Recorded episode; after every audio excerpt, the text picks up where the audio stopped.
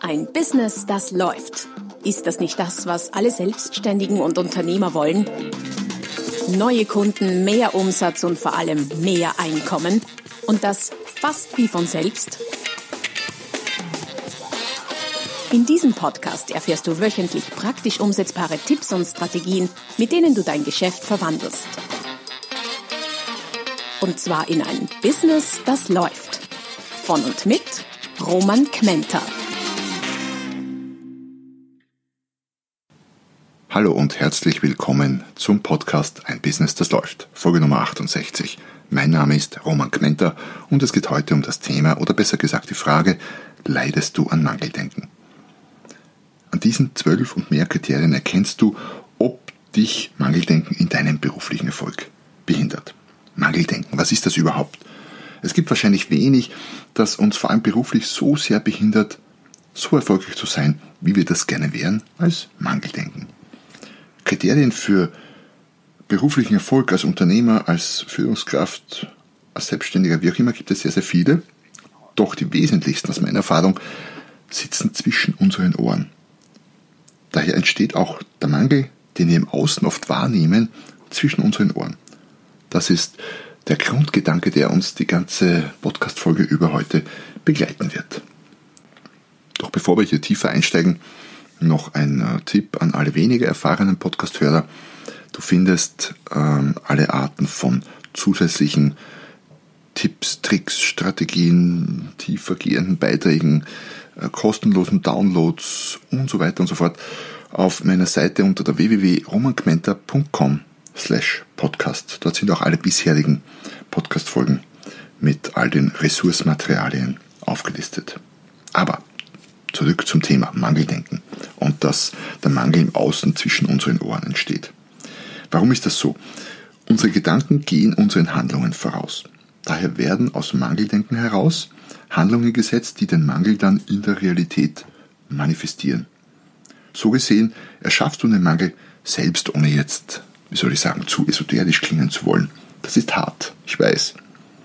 Doch eben weil es hart ist, ist es eine ganz wichtige ähm, Idee, die man akzeptieren muss, um an diesem Punkt weiterzukommen. Wenn du daher in der Realität mit Mangel konfrontiert bist, dann könnte es sein, könnte es sein, dass du ein Mangeldenken leidest. Bevor wir allerdings zu den Indizien für Mangeldenken kommen, und da gibt es mehr als du glaubst, vielleicht noch ein paar äh, Punkte, warum Mangeldenken für das Business so schlecht ist und welche, welche Auswirkungen Mangeldenken für dein Business haben kann. Im Business, relativ nüchtern betrachtet, zeigt sich Mangeldenken oft darin, dass äh, die Geschäfte schlecht laufen, dass äh, du Schwierigkeiten beim Akquirieren von Neukunden hast, dass du zu wenige Anfragen hereinbekommst, dass du kaum Weiterempfehlungen hast, dass du zu niedrige Umsätze hast für dein Gefühl, auch zu niedrige Honorare und Preise erzielst oder durchsetzt, dass die Liquidität, das Geld immer wieder mal knapp ist, dass du irgendwie gefühlt ständig Preiskämpfe und Preisverhandlungen hast, dass du auch wiederkehrende Gefechte mit Mitbewerbern hast und dass du Schwierigkeiten hast, gute Mitarbeiter zu finden und diese zu behalten. Kennst du den einen oder anderen Punkt aus deiner Praxis? Das hat ja mit Betriebswirtschaft zu tun, könnte man jetzt denken und werden vielleicht auch viele sagen. Ähm, ich als selber als gelernter Betriebswirt sage, ja, stimmt natürlich, aber die wahren Ursachen sitzen eben oft sehr viel tiefer. Nicht in der BWL, in der Betriebswirtschaftslehre, sondern in den handelnden Personen. Und so gesehen möglicherweise in dir selbst. Und all das könnte im Mangeldenken seine Ursache haben. Doch was ist Mangeldenken, wenn wir es definieren wollten? Mangeldenken ist die Überzeugung, dass Dinge im weitesten Sinne, können auch Gedanken etc. sein, die du haben willst, knapp sind. Es gibt nur wenig davon und viele andere wollen dasselbe haben. Viele Menschen denken so zum Beispiel über Geld. Dabei gibt es mehr als genug Geld auf der Welt und wir produzieren gerade die letzten Jahre ständig sogar sehr viel mehr, laufend. Im Gegensatz dazu ist Fülledenken die Überzeugung, dass genug für alle da ist. Mangeldenken könnte man sagen, ist Dünger für Misserfolg. Menschen, die von Mangeldenken beherrscht werden, verhalten sich daher sinngemäß ganz anders als solche, die an die Fülle glauben.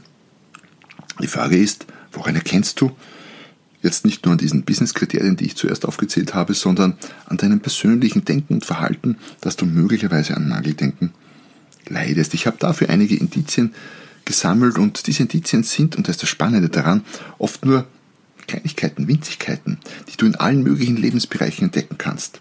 Doch wie mein äh, geschätzter amerikanischer Kollege T. Half Acre gerne sagt, ist How you do anything, you do everything. Das heißt, unsere Gedanken und Verhaltensweisen spiegeln sich in allen Facetten unseres Lebens wieder und oft gerade in den kleinsten Dingen und sinngemäß übersetzt könnte man sagen, so wie du auch die kleinsten Dinge machst, beruflich oder privat, äh, machst du dann auch alles oder die großen Sachen.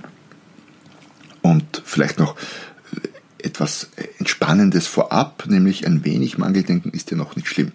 Eine Schwalbe macht ja noch keinen Sommer, wie man so schön sagt.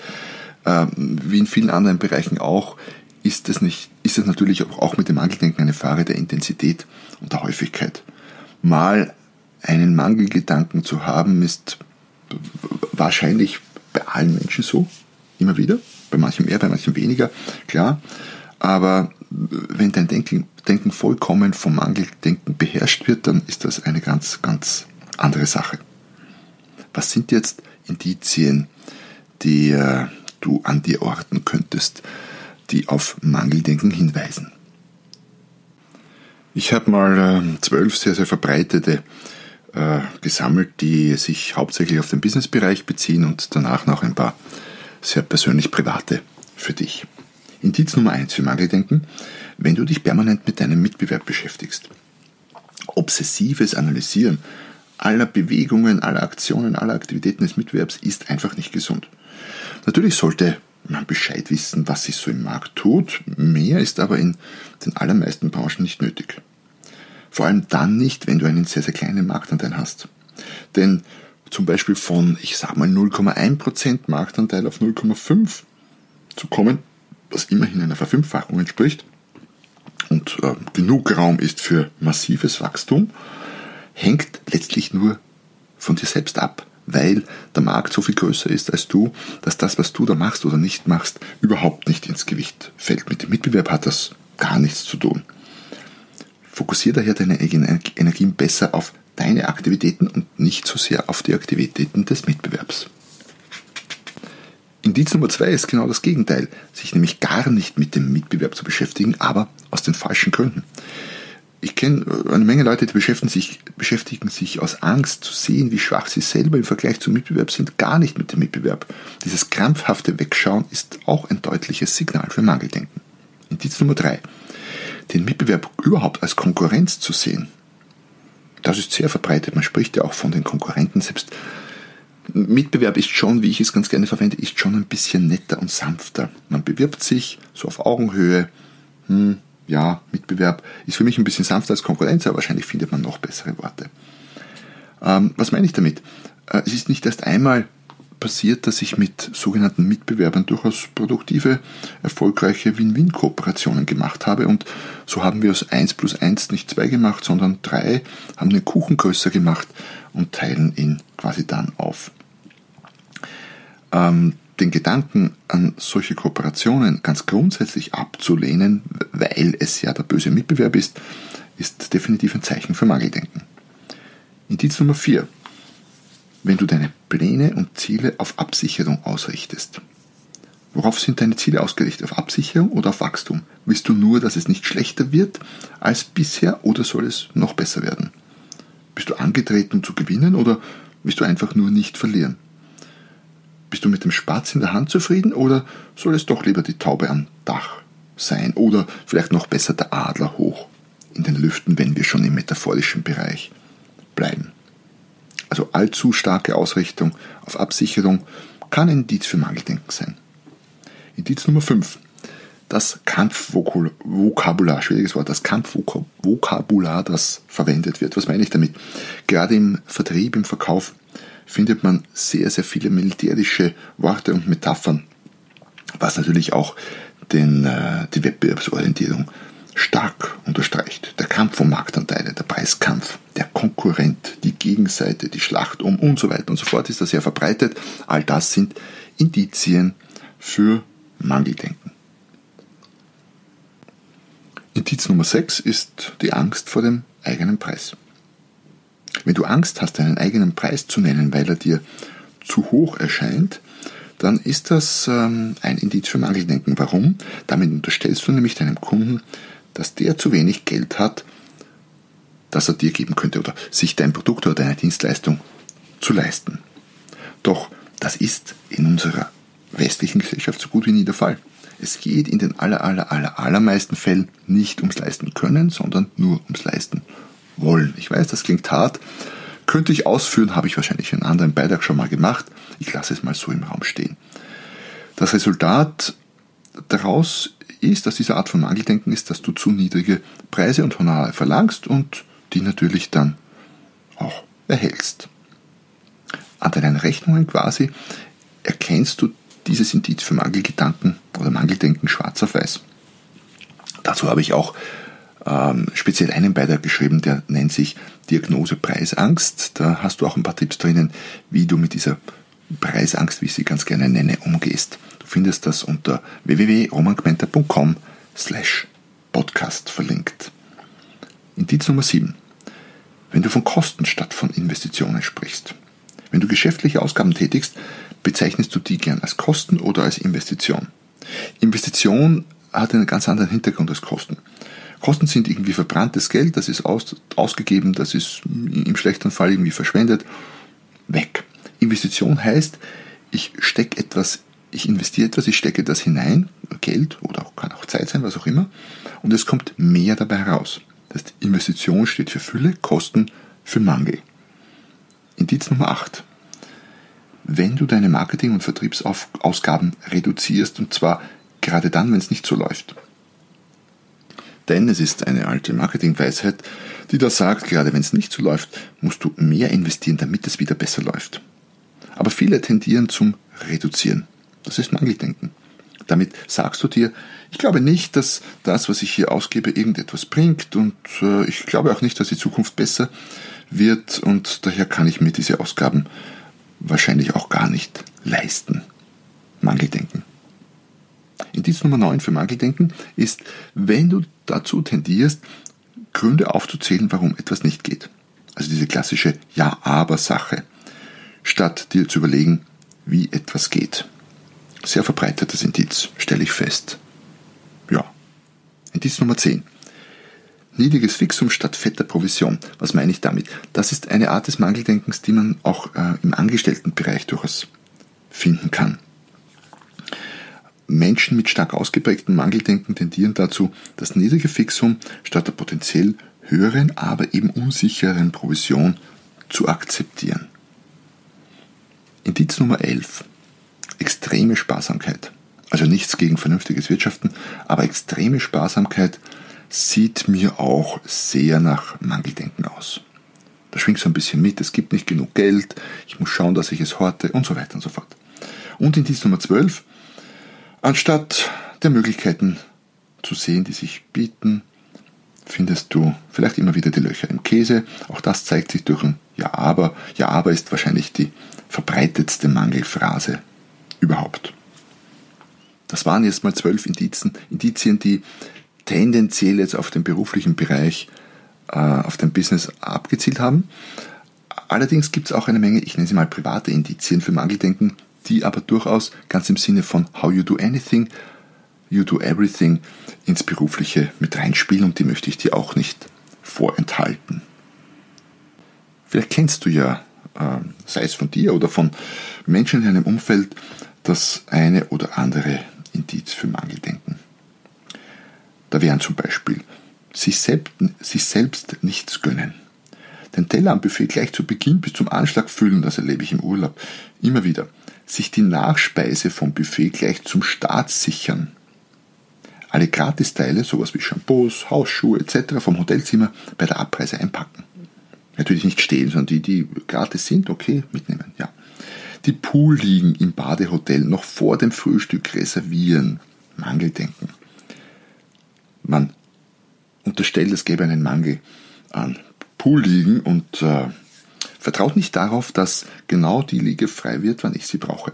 Sie ständig die eigenen Fehler vorhalten, anderen ihren Wohlstand bzw. ihren Reichtum neiden, Menschen festhalten wollen, einfach, ja, weil man Angst hat, es gäbe dann, wenn die eine Person weg ist, ähm, keine anderen mehr für mich. Es gäbe, es gäbe einen Mangel an Menschen. Das Horten von Dingen, die man ohnehin nicht braucht oder auch lange der einen verpassten Chance nachtrauern und dabei die vielen anderen, die tagtäglich daherkommen, zu übersehen. All das und wahrscheinlich noch sehr viele mehr wären Indizien für Mangeldenken. Und nochmals, ähm, es würde mich sehr verwundern, wenn du nicht das, also wenn du gar keines von diesen Indizien an dir selbst entdecken würdest, ähm, ja, das wäre durchaus spannend, sowas wie Superman oder Superwoman. Nein, es ist viel äh, wahrscheinlicher, dass du das eine oder andere kennst, wahrscheinlich auch von dir, an dir kennst und das ist auch nicht weiter dramatisch, das haben wir alle. Ähm, worüber du nachdenken solltest, ist, wenn es sehr viele oder sehr extreme Ausprägungen von Indizien sind. Wie kommst du aus der Kiste raus mit dem Mangeldenken? Naja, erstens würde ich mal meinen, die Tatsache zu akzeptieren, dass sich der Mangel in nahezu allen Fällen von selbst erschafft. Also nicht von selbst, sondern dass du ihn selber erschaffst. Den Mangel im Außen, der Mangel im Außen in deinem Leben ist deine Verantwortung. Ich weiß, das ist eine harte, potenziell harte Realität, aber ein sehr, sehr wichtiger Grundgedanke, den es zu akzeptieren gilt. Denn durch deine Gedanken erschaffst du deine Handlungen und durch deine Handlungen erschaffst du deine Realität. Wenn du diese Hürde gemeistert hast, dann könntest du Mangeldenken durch Füllerdenken ersetzen und die Indizien, die du an dir wahrnimmst, ins Gegenteil verkehren und typische Handlungen, die aus dem Angedenken entspringen oder bisher entsprungen sind, einfach nicht mehr setzen. Reflexion und Selbsterkenntnis sind anhand dieser Liste ein sehr, sehr wichtiger Schritt dabei, wie ich aus eigener Erfahrung weiß. Das ist möglicherweise in dem einen oder anderen Punkt keine Änderung, die ganz leicht fällt und die von jetzt auf gleich gemacht ist. Manchmal schon, manchmal eben nicht. An manchen musst du wahrscheinlich länger arbeiten, aber es ist es wert, denn Fülle im Außen erschaffst du durch Fülle in deinem Denken und genau die wünsche ich dir. Ich freue mich, wenn du nächstes Mal wieder dabei bist, wenn es heißt ein Business, das läuft. Ich freue mich über deine Rezension ähm, zu dieser Folge. Ein paar Sternchen würde mich sehr freuen auf iTunes oder auch ein Kommentar. Und äh, ich freue mich, wenn du den Podcast, so du, so du das sowieso nicht, nicht ohnehin schon gemacht hast, abonnierst und damit, wenn du es nicht schon bist, ein regelmäßiger Hörer wirst. Und wir uns nächstes Mal wieder hören, wenn es heißt, ein Business, das läuft. Noch mehr Strategien, wie du dein Business auf das nächste Level bringen kannst, findest du unter romanquenter.com. Und beim nächsten Mal hier auf diesem Kanal, wenn es wieder heißt, ein Business, das läuft.